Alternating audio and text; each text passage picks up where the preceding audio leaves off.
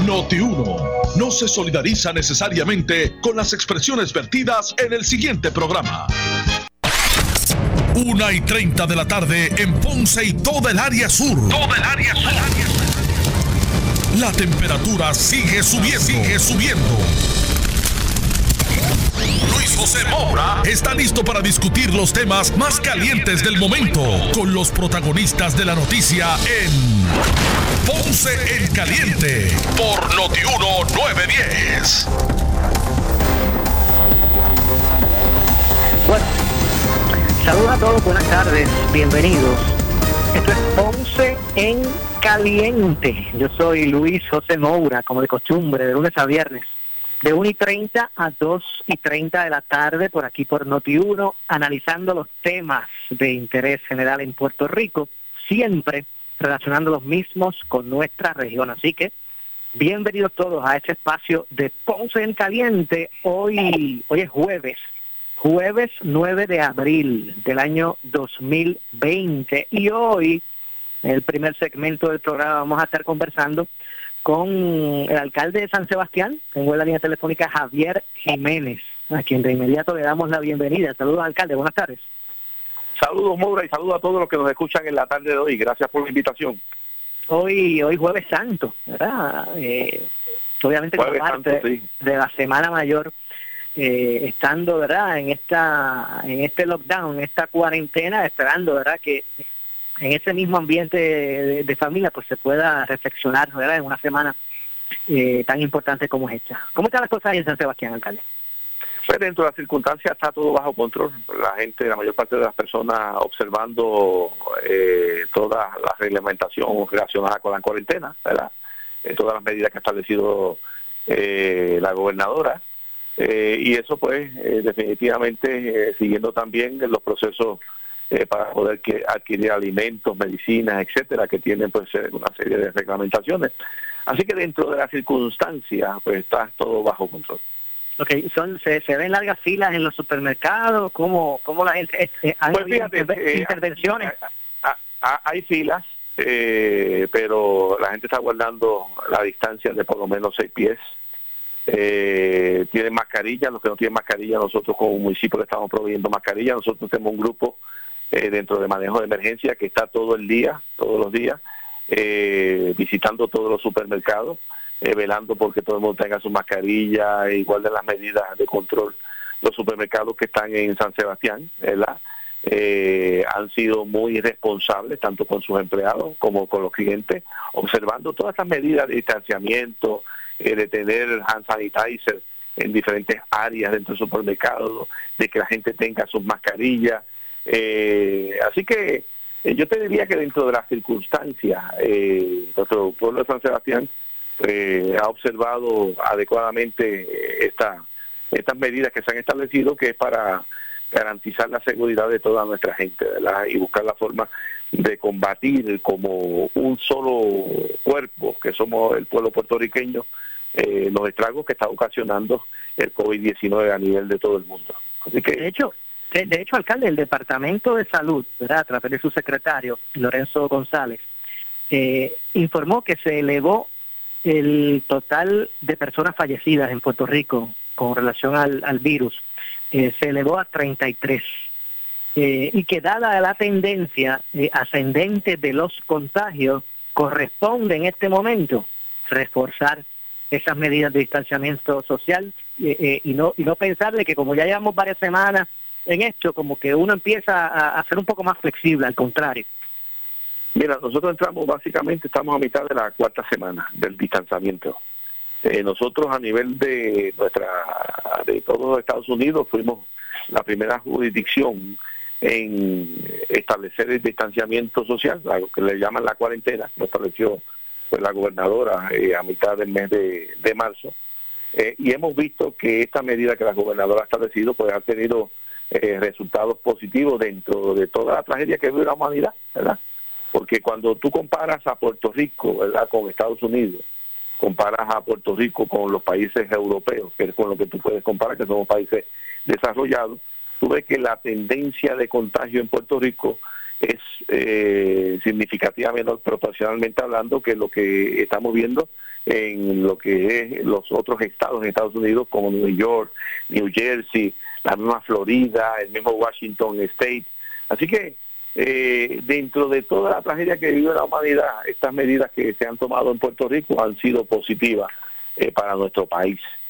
Y por eso que el Task Force y el secretario de Salud pues están enfatizando en que se deben continuar eh, con estos tipos de medidas para poder entonces eh, atacar aún más la cantidad de casos eh, positivos que puedan surgir en el futuro. Nosotros estamos ya básicamente a cuatro semanas del, cierre del gobierno y dentro de toda la tragedia, ¿verdad? por lo menos en casos no estamos, todavía no hemos tocado de los 700 casos, ¿verdad?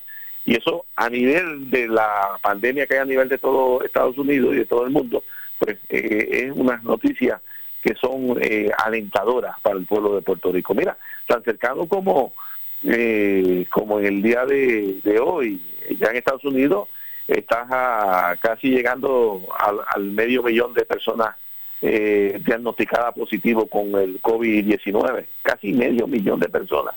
Y de este medio millón de personas ya han fallecido alrededor de 16 mil personas, con el agravante que en el día de ayer fallecieron casi 2.000 y lo que la proyección que hay es que durante todos estos días eh, sean 2.000 o más personas eh, las que estén falleciendo en todo Estados Unidos y cuando vemos a España, ¿verdad? Eh, vemos a Italia, la cantidad de, personas fallecidas pues es significativa, ¿verdad? Y la cantidad de personas con casos positivos. Así que dentro de toda la tragedia que vivimos, hemos visto que las medidas que ha establecido la gobernadora pues y el Task Force, ¿verdad? Que es el grupo eh, de trabajo y ahora con este nuevo secretario que le da un nuevo enfoque al departamento, pues definitivamente dentro de toda la tragedia, pues ha sido positivo en las situaciones que tenemos.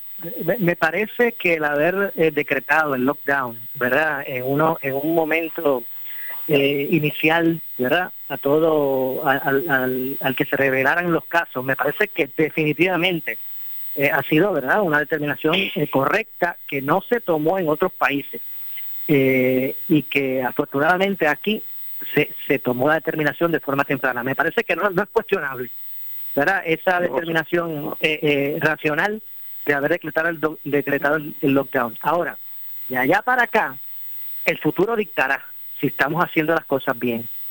porque ahora mismo no, hemos llegado al pico de contagio. El, el tiempo va a dictar si, si, ¿verdad? Si, si se está eh, realizando este procedimiento, ¿verdad? Como, como debe ser.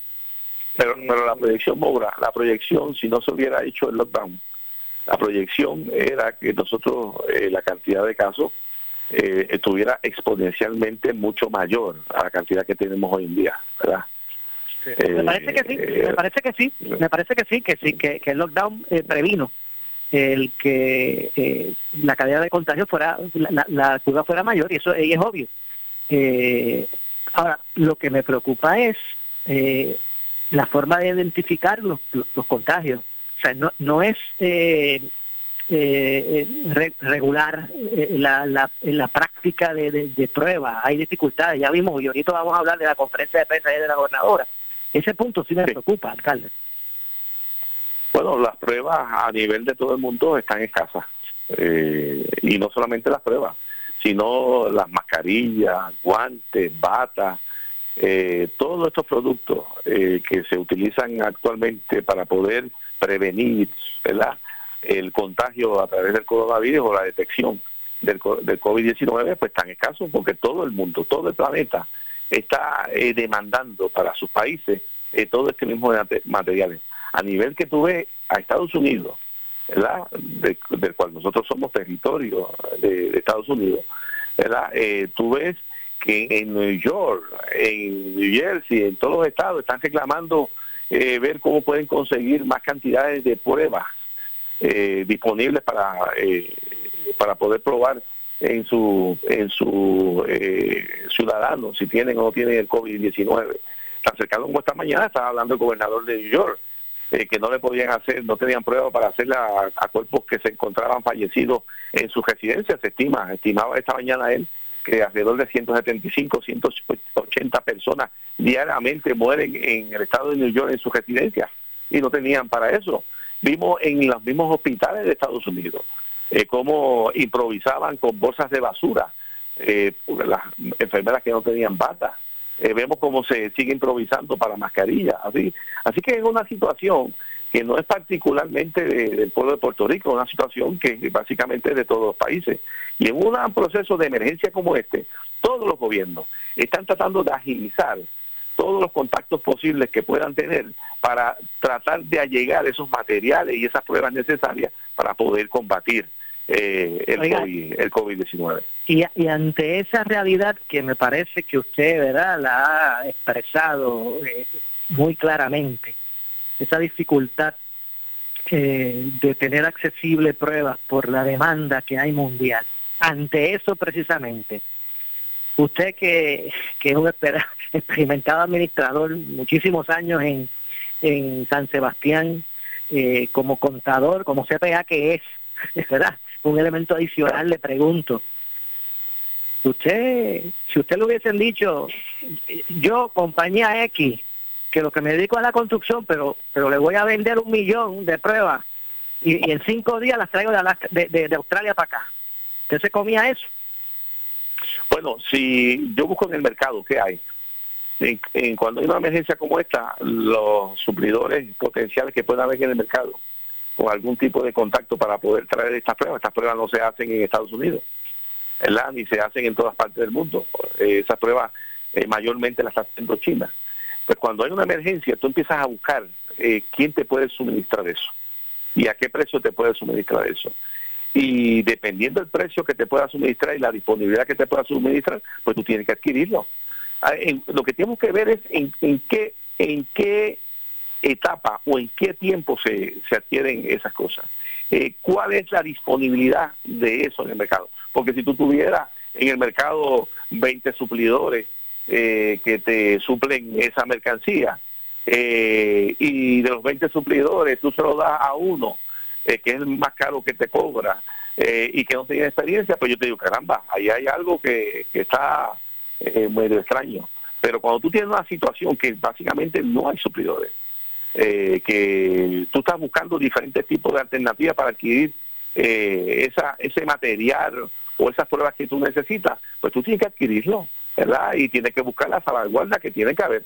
La, el CDC y la FDA eh, antes de marzo 20 habían flexibilizado ¿verdad? Eh, los requisitos para traer este tipo de pruebas porque no las hay a nivel de todo de todo el mundo. Y entonces, pues... Eh, le hago la pregunta, eh, alcalde, ¿verdad? Obviamente para para traer el, tema relacionado a, este escándalo que ayer eh, provocó una conferencia de prensa de la gobernadora. ¿verdad? Dos semanas después de que eh, toda esta madeja de especulaciones tomara espacio en el análisis público, pues la gobernadora ayer habló, básicamente eh, identificó funcionarios de, menor jerarquía a través del Departamento de Educación, eh, señalando que fueron ellos los que por sus manos pasó todo este esta Claro, eso, es, porque eso se compra en el departamento que le corresponde y al que le correspondía comprar, eso es el Departamento de Salud. Y ese departamento de salud es el que tiene el expertise para determinar qué es lo que se compra. Un gobernante, mira, ponte en, los zapatos de la gobernadora.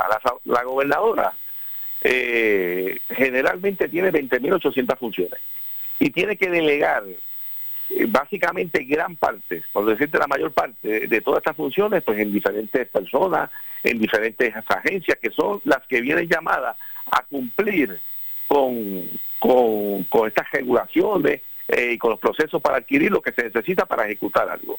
Eh, y más, imagínate ahora en una emergencia, que es una emergencia novel, que existe tanta eh, preocupación y tantas incertidumbres referentes a, este, esta situación del COVID-19, que un día te dicen que te tienes que poner una máscara la, y otro día te dicen que no te la tiene que poner la Organización Mundial de la Salud y suficientemente te dicen otra vez que tú tienes que tener una máscara porque se contagia a través del aire, que se puede contagiar a través del suelo porque dura yo no sé cuántas horas. Eh, adicionalmente el problema de los hospitales en Puerto Rico que tienen una serie de deficiencias a, tal punto que en un momento determinado comenzaron a despedir empleados en medio de esta crisis porque no tenían eh, ingresos eh, económicos. Cuando tú tienes una situación que tú haces un lockdown y gran parte de nuestra población se encuentra sin generar ingresos, mira, una gobernadora no está pendiente a quién le compra o a quién le compra, eso le compete a un departamento, el departamento de salud, y ese departamento de salud tiene que Suponiendo, alcalde, suponiendo que eso es así, ¿verdad? vamos a no, no, no, suponiendo no, no, Mora, suponiendo no, eso es así. Bueno, no, yo le digo suponiendo, no, yo le digo, discúlpeme, yo le digo suponiendo, porque una compra de 38 millones no es cualquier compra que se queda solamente en el análisis de una agencia, alcalde. Por eso que digo suponiendo que sea así. Eh, yo le pregunto, yo le, yo le pregunto, si esto hubiese pasado, esta situación hubiese pasado en el municipio de San Sebastián y el Departamento de Salud del municipio de San Sebastián hubiese encaminado este intento de compra fatulo, yo estoy seguro que usted hubiese salido a buscar responsables de lo que pasó, de lo que pasó. Y ayer y ayer no vimos una gobernadora en ese plano. Sí, eso se refirió, eso está investigando diferentes entes, tanto el Departamento de Justicia como ha dicho claramente el secretario de, Salud, que estableció que el FBI también está investigando eh, esas adquisiciones. Adicionalmente se le dio a la prensa toda documentación y tracto de esas compras, a quien se le cotizó, quién cotizó, las personas que intervinieron en las diferentes eh, niveles para adquirir esa alcalde alcalde qué, qué investigación dígame usted qué investigación ha encaminado ha ordenado realizar la gobernadora ante esto bueno el departamento de justicia el departamento de justicia responde a la gobernadora. El secretario de, de salud responde a la gobernadora. Y estos gente ya han hablado claramente que eso se había referido.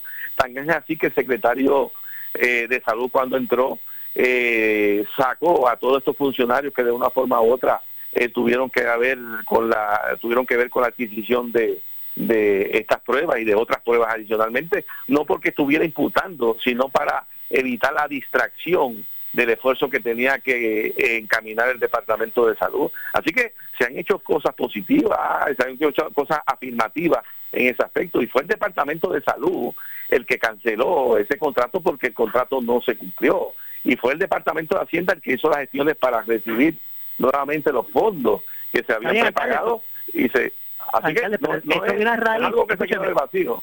No, pero es que todo viene, todo viene a raíz de la denuncia que hace la, eh, saliente secretaria y ante ante la, la, bandera que levantó el, el, el, la, Fiscalía Federal con relación a ese depósito de los 19 millones en la cuenta bancaria de esta empresa. Bueno, la Fiscalía Federal no, eh, la Secretaría de Salud, que es el ente que estuvo envuelto en la adquisición de esa, mercancía, cuando renuncia, llama la atención de esa transacción. Llama a ella la atención de esa transacción. Pero esa transacción se hace en el Departamento de Salud. esa, transacción no se hizo ni en Fortaleza, ni se hizo en Hacienda, ni en OGP. Se, hace, se genera en el Departamento de Salud. Cuando ella hace esa observación, entra el nuevo secretario de Salud. E inmediatamente el secretario de Salud inmediatamente el secretario de Salud envía a hacer una auditoría de todas estas eh, compras y de todos estos procedimientos. E inmediatamente el Departamento de Salud, todas las personas que de una forma u otra eh, estaban envueltas en estas adquisiciones para evitar las distracciones sin adjudicar, pero para evitar porque todo el mundo alcalde, alcalde, la, gobernadora, la gobernadora mencionó ayer como unas siete personas, ocho. Claro. ¿verdad? ¿A cuál, ¿A cuál de esas personas la gobernadora ha referido algún ente investigativo? Bueno, lo que pasa es que tú no puedes referir a nadie hasta tanto tú tengas una prueba de que se ha cometido algo ilegal. Tú no puedes venir y referir a, todo el mundo así. tiene que haber algún aspecto ilegal. Y lo primero que se hace, lo primero que se hace cuando hay una imputación es investigar. Eso es lo primero que tú haces. Tú no puedes venir porque venga aquel y el otro haga una imputación y ya vamos a, meterlo preso. Eso no es así. Hay un debido proceso y el debido proceso tiene que ser. El debido proceso tiene que ser que lo primero que se manda a hacer es una auditoría. Y esa auditoría se, se mandó a hacer por parte del secretario de, Salud. Un secretario que está todos los días reunido con, reunido con la gobernadora en dos otras ocasiones durante el día. ¿Eh? Y no solamente eso, sino se mandó a hacer esa auditoría se hizo referido para que investigaran el Departamento de Justicia y el Departamento de Justicia también eh, está investigando. Así que, ¿qué más se puede hacer? No se puede hacer nada más.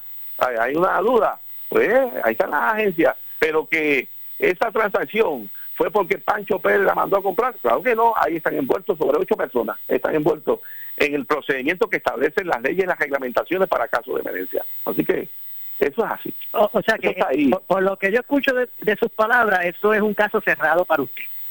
No, no es cerrado, no, es un caso que están investigando, pero que es, un caso eh, que siguió unos procesos que establecen las reglamentaciones y las leyes vigentes.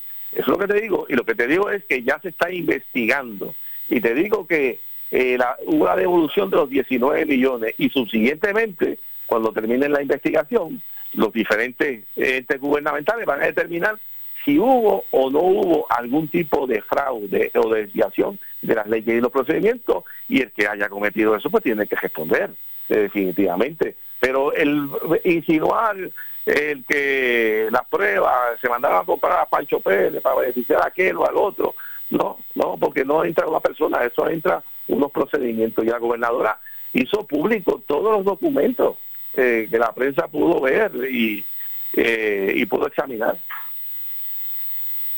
Entonces, pues aquí nada, eh, se hizo una mala compra, se buscó de un lado devolución, devolución del dinero y seguimos para adelante. No, una mala compra no, pero para que el tipo no cumplió, la persona no cumplió, no se hizo una compra de una de unas pruebas. Lo que pasa es que él no cumplió.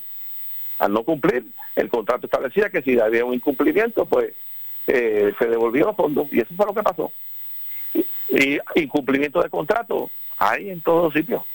En el gobierno, en la empresa privada, puede haber incumplimiento de contrato en un momento determinado y el mismo contrato establece cuáles son los remedios en caso de algún incumplimiento. Así que no es que se hizo mala compra, aquí se acabó porque señalado dice que no, se está se mandó a investigar el Departamento de Justicia del gobierno de Puerto Rico, del gobierno que dirige Wanda Vázquez, está investigando y adicionalmente el secretario de Salud hizo su referido eh, al FBI, a las agencias pertinentes, para que investigaran. Igualmente a hacer una auditoría forense de todas estas cosas. Entonces vamos a esperar eh, que esto no vuelva a ocurrir entonces, una situación como esta.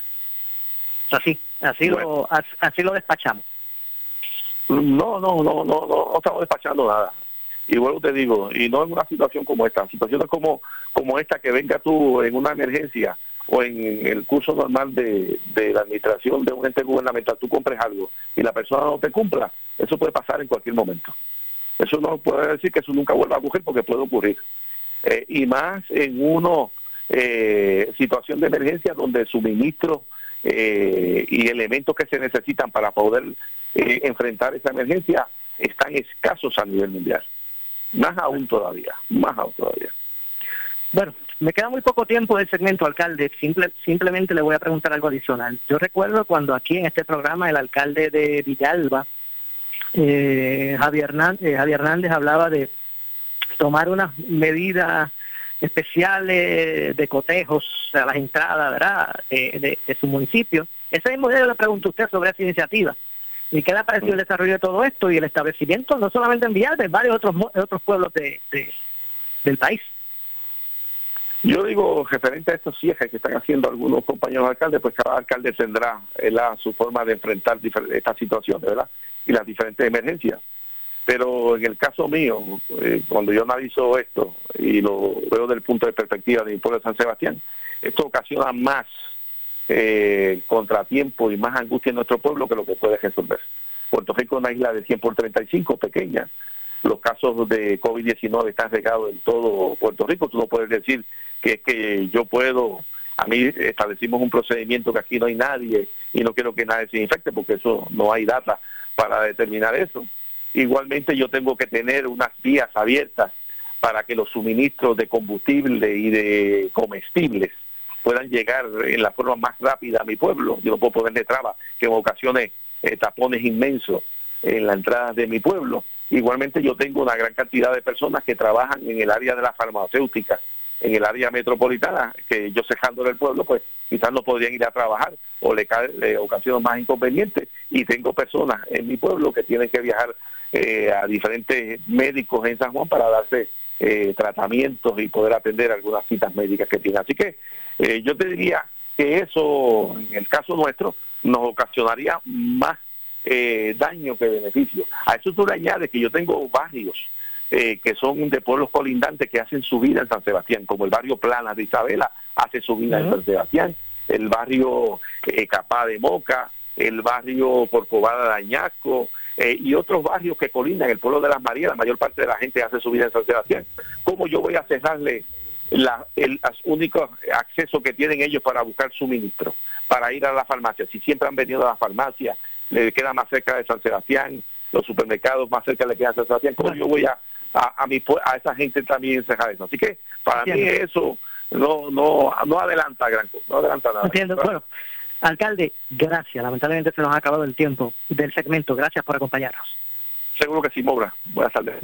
Igualmente, y saludo a todos los que nos escuchan por allá por el de 10 en San Sebastián. Gracias, amor. vamos, hacemos la pausa. Regresamos de inmediato con más. Este es Ponce en Caliente. En breve le echamos más leña al fuego en Ponce en Caliente por Notiuno 910. La grama artificial Artifigrama, un producto exclusivo de Grama Mía desde 1975 sirviendo a Puerto Rico. 642-7137, 642-7137, Grama Mía. Estamos contigo en estos momentos y nuestros socios tendrán extensiones de pagos automáticas en préstamos personales para autos y de emergencia. Préstamos hipotecarios y comerciales deben llamar al 787-857-3500 o contactarnos en infocop.com. Préstamos deben estar al día para concesiones. Horario de lunes a viernes de 8 de la mañana a 1 de la tarde y los sábados hasta las 12 del mediodía. Credicentro Cop, Barranquitas Orocovis Ponce. Somos tu mejor alternativa. Acciones y depósitos asegurados hasta 250 mil dólares por COSEC. Yanni Clean, una empresa comprometida con la limpieza y desinfección para tu empresa o negocio, sirviendo a Puerto Rico por 30 años. Cuenta con desinfectantes, jabones, limpiadores, antimicrobiales, dispensadores, papel toalla, entre otros. Yanni Clean. Visítenos en Zona Industrial Guanajibo, Mayagüez y en calle Teniente César González en Atorrey. Yanni Clean, comprometido con Puerto Rico. Yanni Clean, abierto de 8 a 5 de lunes a viernes. 834-8440. 834-8440. En momentos críticos para la salud del país, necesitamos alguien que nos cuide y haga sentir seguros. Levantemos a Puerto Rico unidos por aquellos que más nos necesitan. Cuando nos abruma el miedo, Dios tiene la llave para liberarnos porque es nuestro refugio. Por ti, por mí y por todos. Levántate porque eres sal y luz. La Iglesia Episcopal Diócesis de Puerto Rico, una iglesia dinámica, misionera y evangelizadora. Oprime el botón de video on demand o el número uno en tu control remoto y disfruta en familia de todo el contenido gratis que Liberty tiene para ti. Noti 1630 es la estación de noticias de mayor cobertura. WNO 630 AM en San Juan. W232DH 94.3 FM San Juan. WPRP 910 AM Ponce. WORA 760 AM en Mayagüez. WNEL 1430 en Caguas y WCMN 1280 M en para mantenerte informado, entra a nuestra página web notiuno.com. Descarga la aplicación Noti1630 en tu celular y síguenos en las redes sociales, Facebook y Twitter. Somos Noti1630. 630. Primeros con la noticia. Noti 1630 te presenta las noticias del momento. Las noticias del momento. Pasamos a la sala de redacción Rafael Rafi Jiménez. Buenas tardes, soy Eric Figueroa y usted escucha Noti 1630. Primeros con la noticia, última hora 2 y 2. El presidente del Partido Demócrata en la isla, Charlie Rodríguez, dijo en el programa En Caliente con la Jovet que las primarias presidenciales de esa colectividad en la isla fueron reasignadas para una fecha posterior al mes de junio. Y obviamente con la circunstancia de emergencia que todos estamos viviendo, pues obviamente la conservación de la y la salud y evitar el contagio es lo primordial y ahora estamos esperando una buscar una fecha que sea adecuada más adelante eh, eh, durante el verano, pero que cumpla con la directriz del Partido Demócrata, que por otro lado está exigiendo que para cierta fecha tenemos que tener todos los delegados ya seleccionados. ¿Para cuándo? ¿Para julio? Ellos, la fecha es 9 de junio, pero dijeron en una conversación que yo sostuve con el Comité de Reglas y Estatutos del Partido Demócrata Nacional de que habrían de evaluar caso a caso peticiones para que fuera una fecha posterior al 9 de junio, pero que no podría ser en el mes de julio. De manera que eh, la puerta, ¿verdad?, eh, se, nos, se nos reduce eh, para poder hacer el proceso de selección de delegados. Última hora 2 y 3. El analista de política José Sánchez Acosta cuestionó en el programa A Palo Limpio el por qué durante la vista de la Cámara que investiga el escándalo de las pruebas en el Departamento de Salud, la gobernadora no mencionó a Mabel Cabeza con el mayor de los respetos. Usted tenía en las manos los documentos que se trabajaron. Punto. Eso no es evidencia de cosas limpias, de cosas malas, de cosas estas. Usted tiene evidencia de, por qué manos o qué, manos se atrevieron a firmar documentos o dar fe de que, de que por sus manos pasó esta transacción. Lo que usted no tiene, señora gobernadora, y lo que usted no llevó allí, lo que usted no habló, de lo que no habló, es de quién logra, quién logra, antes que pase por esas 8 o 10 manos, quién logra que pase por esas 8 o 10 manos. Ese personaje o esos personajes son los que no se mencionan. ¿Cómo es que ninguno de esos nombres mencionados por la gobernadora se menciona a Mabel Cabeza ni a Dil Rosa? Porque de entrada ya tú tienes la primera contradicción ahí. Porque el, general Burgos, la cabeza de, emergencias médicas, fue el que dijo que la persona que aprobó esto en salud, por lo cual él le dio para adelante, fue a Dil Rosa. Última hora, 2 con 4. El secretario del Departamento de Salud, doctor Lorenzo González Feliciano, dijo que revelará en la tarde el enlace para el dashboard de datos del COVID-19. Cito, ayer teníamos 24, hoy tenemos 33 personas muertas, incluyendo 7 personas relacionadas al COVID, pero no tienen prueba adjudicada, añadió el funcionario. Explicó que este jueves, antes de las 3 de la tarde, se presentará el enlace para el dashboard. Estas son las noticias del momento. Noti 1630, primeros con la noticia, última hora, 2 y 5.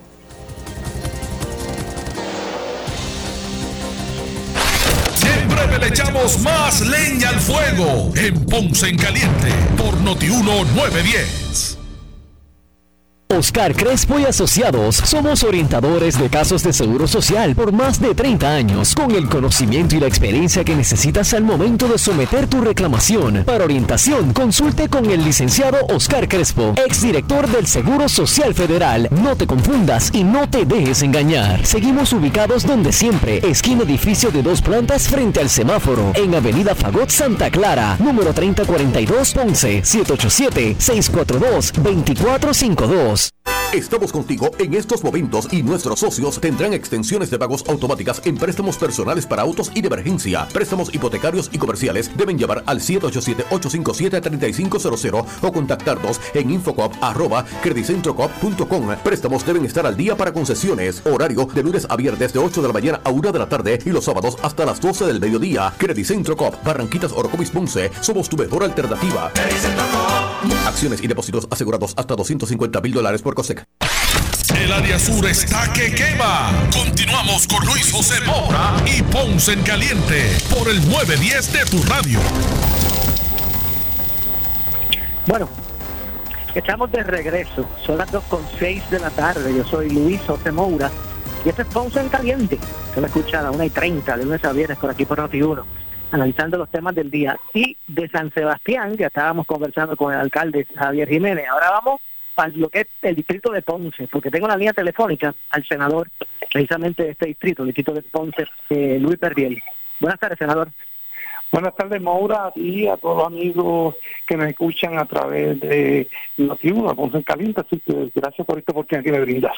Pero está usted, me imagino que también el tipo, después de la sesión, ya usted está en, distanciamiento social. ya está de los estamos, estamos acá en nuestro centro de hogar en la Junta, acá eh, como también le pedimos a todos y cada uno de nuestros buenos amigos y hermanos puertorriqueños que también en nuestros hogares para prevenir cualquier tipo de contagio y que podamos salir de esta pandemia lo más rápido posible en nuestro santo y querido hogar, como te y cada uno de nuestros buenos hermanos puertorriqueños.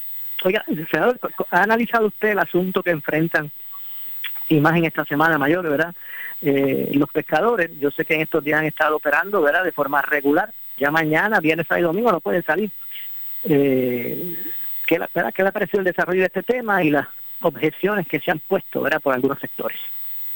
Pues mira, Mora, este, tú has estado en estos días conversando con algunos de los compañeros eh, de las vías pesqueras y están trabajando bastante normal, están pudiendo salir, el tiempo le ha sido favorable, han podido salir a buscar la buena pesca, eh, la han conseguido, eh, están la tienen disponible en las distintas villas pesqueras.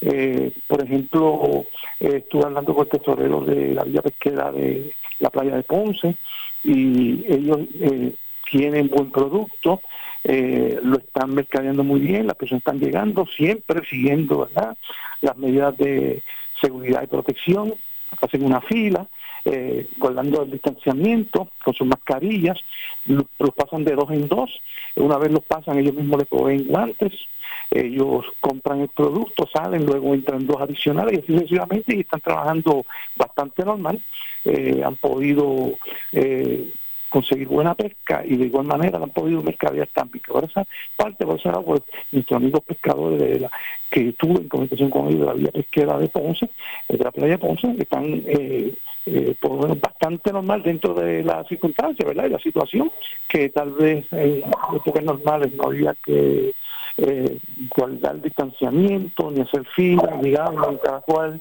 escogía eh, que el, pez que mejor creía así eh, delante de otras personas. Así que, pero siguiendo las medidas de seguridad, pues eh, están pudiendo eh, mover, mover su negocio y, el producto le están pudiendo mercadear.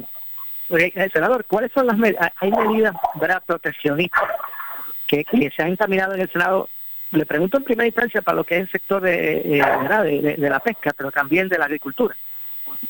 Pues en el sector agrícola como tal, este servidor radicó una medida que fue través del Senado, eh, una resolución conjunta asignando 25.5 millones de dólares para ser distribuidos en todo el universo del sector agrícola de todos los amigos agricultores registrados en el Departamento de Agricultura.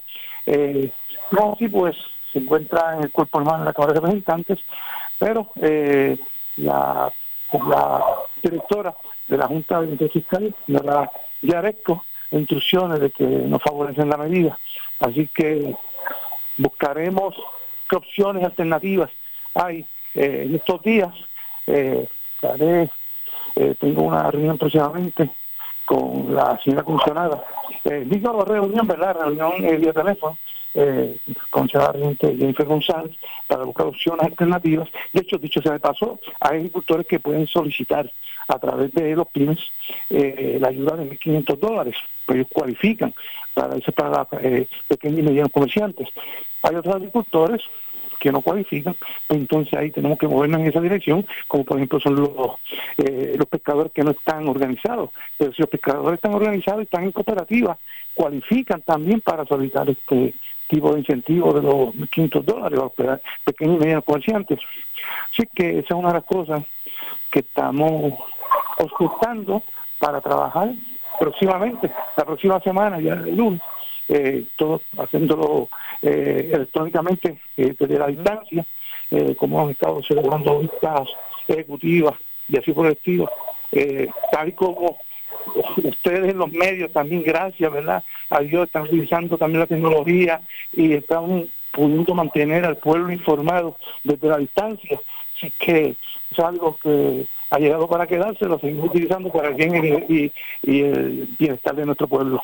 Obviamente, y es que hay que, hay que tomar en serio lo que es toda esta situación del COVID-19 y la verdad que la, orden primordial y la que debe estar en la mente ¿verdad? de todos es que hay que buscar verdad precisamente el, la acumulación de, de personas ¿verdad? juntas en un mismo lugar eh, para evitar el, contagio. Eh, de hecho, hablando de eso precisamente, eh, senador, los, nuevos, las nuevas disposiciones establecidas en la orden ejecutiva de la gobernadora que ha ido modificando la medida verdad que se va desarrollando todo esto en, Puerto Rico, pues ordenó el cierre viernes, sábado y domingo de los establecimientos. Eh, hubo unas restricciones mayores para los que van a estar exentos, como por ejemplo la gasolinería, solamente para vender gasolina o medicamentos, eso se amplió.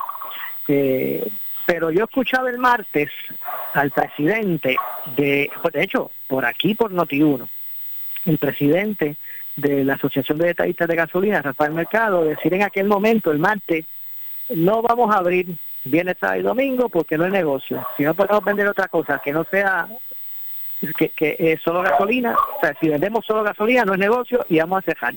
Ya hoy, Rafael Mercado dice que está en manos, ¿verdad?, de, de los dueños decidir si abren o no. Que, o sea, ¿qué le parece esta, esta controversia que se da a controversia que se da a raíz de, esas nuevas disposiciones. Mira, ahí, está el pro y está el contra. Está el pro, ¿verdad?, de que, lo que se busca de que no haya tanta acumulación de personas juntas en la calle, buscar el distanciamiento social para que mientras menos contacto haya, eh, mientras más personas permanezcan en sus hogares y menos estén en la calle, pues más rápido nos podemos reponer de esta, de esta pandemia. Eh, y de esta manera, pues, eh, así lo podríamos lograr. Ahora sí, dejamos eh, todo por la libre, pues entonces todo el mundo lo va a entender a su manera, va a salir, ¿verdad? Y con el mayor de los respetos, eh, y eso puede ser un foco mayor de, contagio.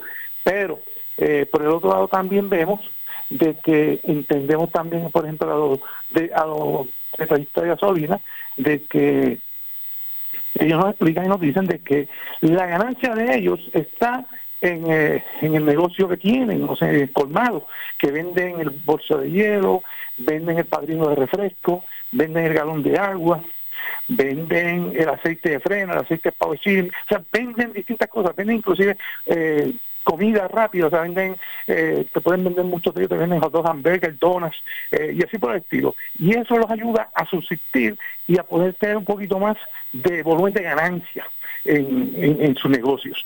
Pero perdón, eso eso conlleva a que habría más gente entonces en la calle. Eh, no. Eh, eso que ha dicho el presidente de dejarlo a la discreción de ellos, de los dueños, a que ellos abran, pues mira, se los respeto, ¿verdad? Porque yo me pongo en el plano de ellos como comerciante y yo para perder pues no podría operar tampoco.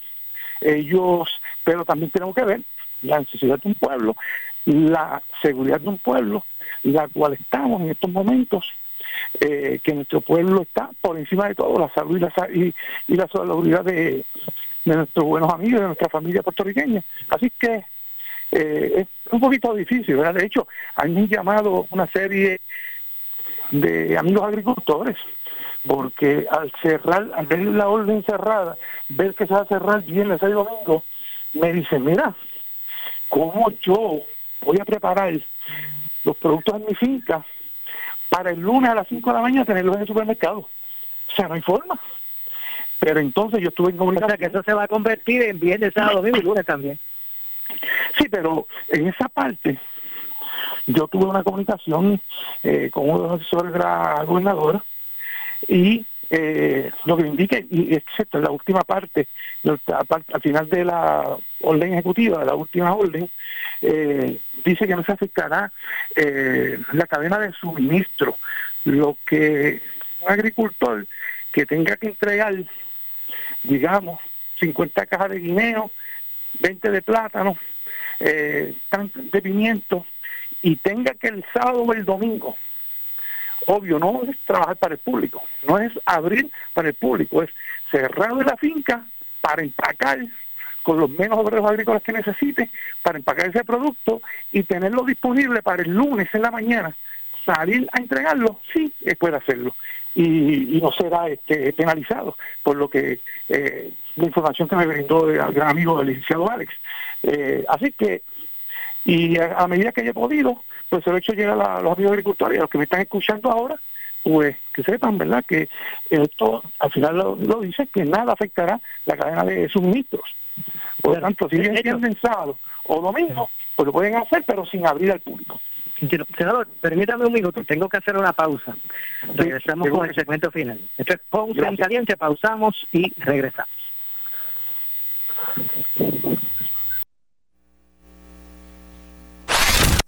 Le echamos más leña al fuego en Ponce en Caliente por Notiuno 910. Estamos contigo en estos momentos y nuestros socios tendrán extensiones de pagos automáticas en préstamos personales para autos y de emergencia. Préstamos hipotecarios y comerciales deben llamar al 787-857-3500 o contactarnos en infocop.credicentrocop.com. Préstamos deben estar al día para concesiones. Horario de lunes a viernes de 8 de la mañana a 1 de la tarde y los sábados hasta las 12 del mediodía. Credicentro Cop, Barranquitas Orocovis Ponce. Somos tu mejor alternativa. Acciones y depósitos asegurados hasta 250 mil dólares por COSEC. Oscar Crespo y Asociados somos orientadores de casos de seguro social por más de 30 años, con el conocimiento y la experiencia que necesitas al momento de someter tu reclamación. Para orientación, consulte con el licenciado Oscar Crespo, exdirector del Seguro Social Federal. No te confundas y no te dejes engañar. Seguimos ubicados donde siempre, esquina edificio de dos plantas frente al semáforo, en Avenida Fagot Santa Clara, número 3042 Ponce, 787-642-2452. El área sur está que quema. Continuamos con Luis José Moura y Ponce en Caliente por el 910 de tu radio. Bueno, estamos de regreso ya en, la, en nuestro segmento final, son las 2.20 de la tarde. Esto es Ponce en Caliente. Estamos conversando con el senador del distrito de Ponce, Luis Verdiel. Eh, y le pregunto, senador, ya en este ¿verdad? segmento final, eh, eh, ¿pudo eh, escuchar, ver la conferencia de prensa de ayer de la gobernadora, toda esta situación con relación a la compra del millón de Rapid Kits o la intención de haberlos comprado, toda esta controversia, ¿usted cree que se disiparon dudas? ¿Cuál es su opinión sobre todo esto y la forma en que aborda el tema? Eh, la, la, que, yo creo ¿verdad? que eh, eh, dentro de la situación que no había un secretario de salud en el momento en que se firman los documentos por lo que se ha podido este ver pues, pues eh, debemos de esperar que el señor secretario de salud eh, que eh, lo conozco muy bien personalmente, el doctor Lorenzo González, y lo ha dicho, está haciendo sus auditorías internas y habrá de referir a quien tenga que referir y a donde tenga que referirlo. Yo creo que eso es saludable, saludable para no solamente para el gobierno, sino para Puerto Rico, para nuestro sistema de gobierno como tal.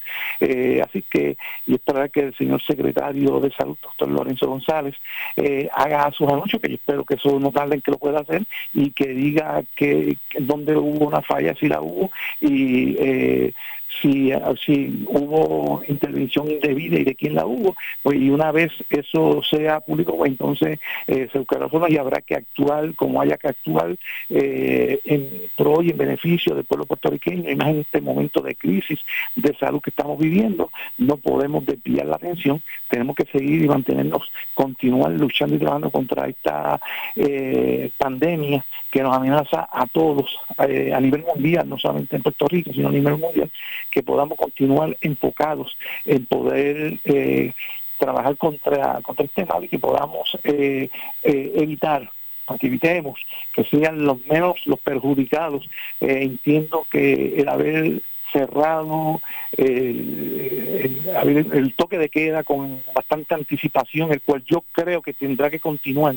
Eso es opinión muy personal mía, ¿verdad? Eh, porque todavía no estamos en el pico arriba, como ha dicho el doctor Lorenzo González. Así que eh, siempre que sea por el bien, el beneficio de nuestro pueblo, de la salud de nuestro pueblo, eh, lo respaldamos, lo apoyamos.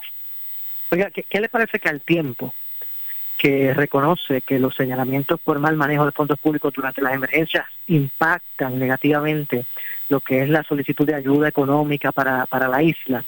¿Qué le parece que Jennifer González, la comisionada residente, en plazo, ella emplazó a la gobernadora a asumir su responsabilidad por lo que ocurre bajo su administración? Y voy a citar, ella dice, creo que el gobierno tiene que asumir responsabilidad por sus acciones, las que sean, eh, pero asumirlas de frente. Y si, y si alguien obró mal, señalarlo y procesarlo. Eh, si fue negligencia, también, pero no puede, eh, no, no, no, puede ser dependiendo de que el asunto se divulgue públicamente y haya un lapso de tiempo en el que la ciudadanía no sepa nada de lo que pasó, que se está investigando, si no se está investigando, si hay una responsabilidad que hay que adjudicar, pues que se haga. ¿Qué le parece los, los señalamientos completamente, completamente de acuerdo con la comisionada reciente, con Jennifer González, y fue lo que muy bien te dije ahorita.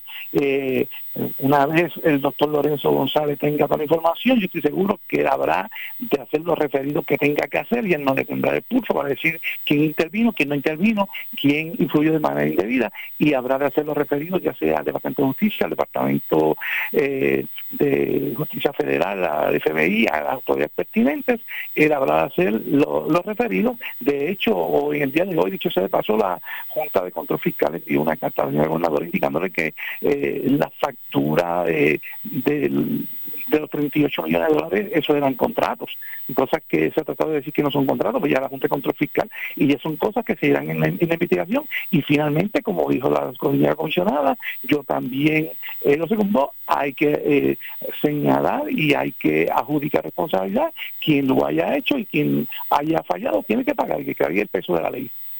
Pero, ¿qué, es lo que usted dice de, de del contrato, la orden de compra? La Junta de Supervisión Fiscal envió hoy una carta donde indica, eh, ayer la Empresa, la señora gobernadora indicó que lo, lo que eran, eh, no, la Junta no tenía que, saberlo, no lo sabía porque no eran contratos, eh, eran facturas. Hoy la Junta de Supervisión Fiscal hace un comunicado indicando que aunque sean facturas, para ellos las facturas para la ley promesa pero, son contratos también. si la persona incumple Aquí se habló, la gobernadora dijo ayer que se, le, que se retiró, se le exigió el pago devuelto, pues se llegaron a pagar 19 millones, que se le pidió que le devolviera los dinero porque incumplió. Pues, incumplió? Pues los términos establecidos.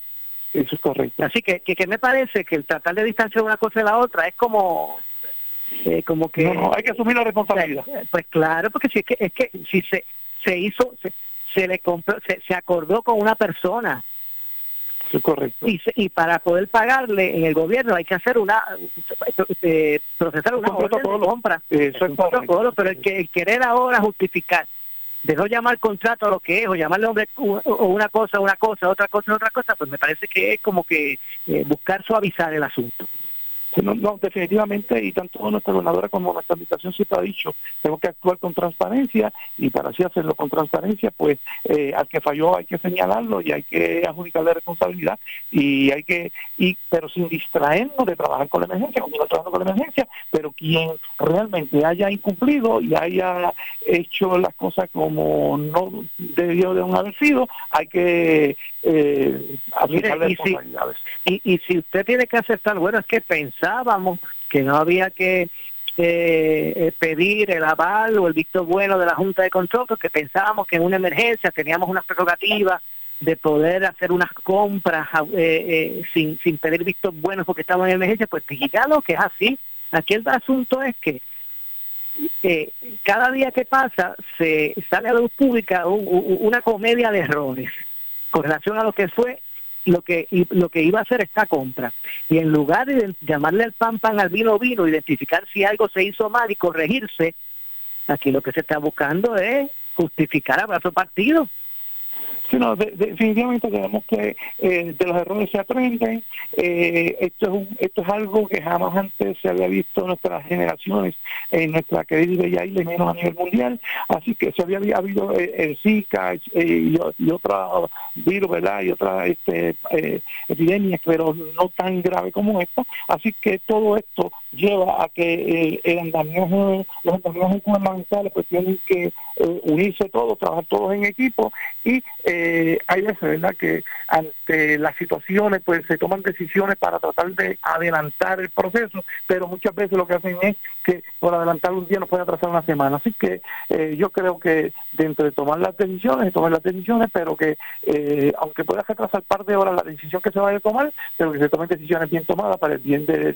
mire, aquí, aquí lo que es condenable... Eh, todos los, procesos no necesariamente tienen, pueden sufrir percances o, o, pueden ocurrir cosas que no están en control necesariamente, pero aquí lo que no se puede tratar de, justificar o, o, aquí lo que no, no, no se puede eh, obviar es que con los fondos que se están haciendo estos movimientos son con fondos públicos. Y, los que y los que manejan los fondos públicos tienen que dar explicaciones de cómo los utilizan o cómo se administran. Entonces aquí, aquí se pretende que no se, que no se fiscalice, que no se pregunte, que no se, se, se, busque eh, el que den explicaciones cuando se especula de esta forma tan irresponsable con fondos del gobierno. Aquí nadie está hablando, es que aquí hay que dar explicaciones. Y, y no fue hasta, y no fue hasta que se empezó a requerir explicaciones al gobierno tuvimos que esperar dos semanas. Entonces aquí se hace una conferencia de prensa como para como para eh, señalar de que aquí no se tienen que pedir explicaciones, pero que hay que pedirla. Estamos en un sistema democrático y aquí hay que aclarar lo más mínimo y de forma ser irresponsable nuestra administración así lo hará. Eh, de aclarar todo lo que haya que aclarar y como dijo la señora gobernadora ayer, quien lo haya hecho tiene que cumplir y, y fijar responsabilidad y yo estoy completamente de acuerdo con eso, de que, eh, el que lo haya hecho tiene que asumir la responsabilidad, pero el gobierno tiene que adjudicarle la responsabilidad también a quien lo hizo. Definitivamente. Completamente de acuerdo con eso. Y sobre todo, ¿verdad? Eh, esperamos que esta situación se pueda resolver lo más pronto posible. Así que exhortamos a todos los buenos hermanos eh, puertorriqueños y que en el mundo entero, muchos nosotros tenemos, más que tenemos, tenemos familias en distintos lugares del mundo, sí, de los estados. Así que esperamos y le pedimos a nuestro Señor Jesucristo que nos continúe bendiciendo y a todos y cada uno de nuestros familiares y nuestras amistades que permanezcamos en nuestras casas. Eh, qué buena la tecnología. Mira, hoy nosotros nos estamos comunicando de distintas de distintos lugares eh, de nuestra querida y bella isla, así lo hacemos a nivel mundial también, así que eh, un día como mañana Viernes de Santo lo podemos hacer desde nuestros hogares, poder también estar en contacto con las distintas eh, iglesias a las que nosotros podemos este, participar de ellas. Bueno, muchas gracias, senador. Muchas gracias a ti, Maura, muchas bendiciones y siempre a tu Bueno, gracias al senador Luis Verdiel por su participación, gracias también al alcalde de San Sebastián, Javier Jiménez, que estuvo en el primer segmento. Que tengan un excelente fin de semana, que puedan utilizar este fin de semana, ¿verdad?, para reflexionar lo que son las cosas importantes en la vida y máximo en este momento que estamos ¿verdad? viviendo una crisis. Así que eh, muchas bendiciones para todos. Yo regreso el lunes con más de este espacio de Ponce en Caliente, pero, caliente, pero usted, amigo, amiga que me escucha, no se retire, que tras la pausa, la candela, con nuestra directora de noticias, Ileana Rivera Davis. Buenas tardes. Escuchas WPRP 910, Noti 1 Ponce. Noti 1 no se solidariza necesariamente con las expresiones vertidas en el siguiente programa. A nuestros socios las herramientas para capacitarles en una universidad de temas que serán de gran ayuda para administrar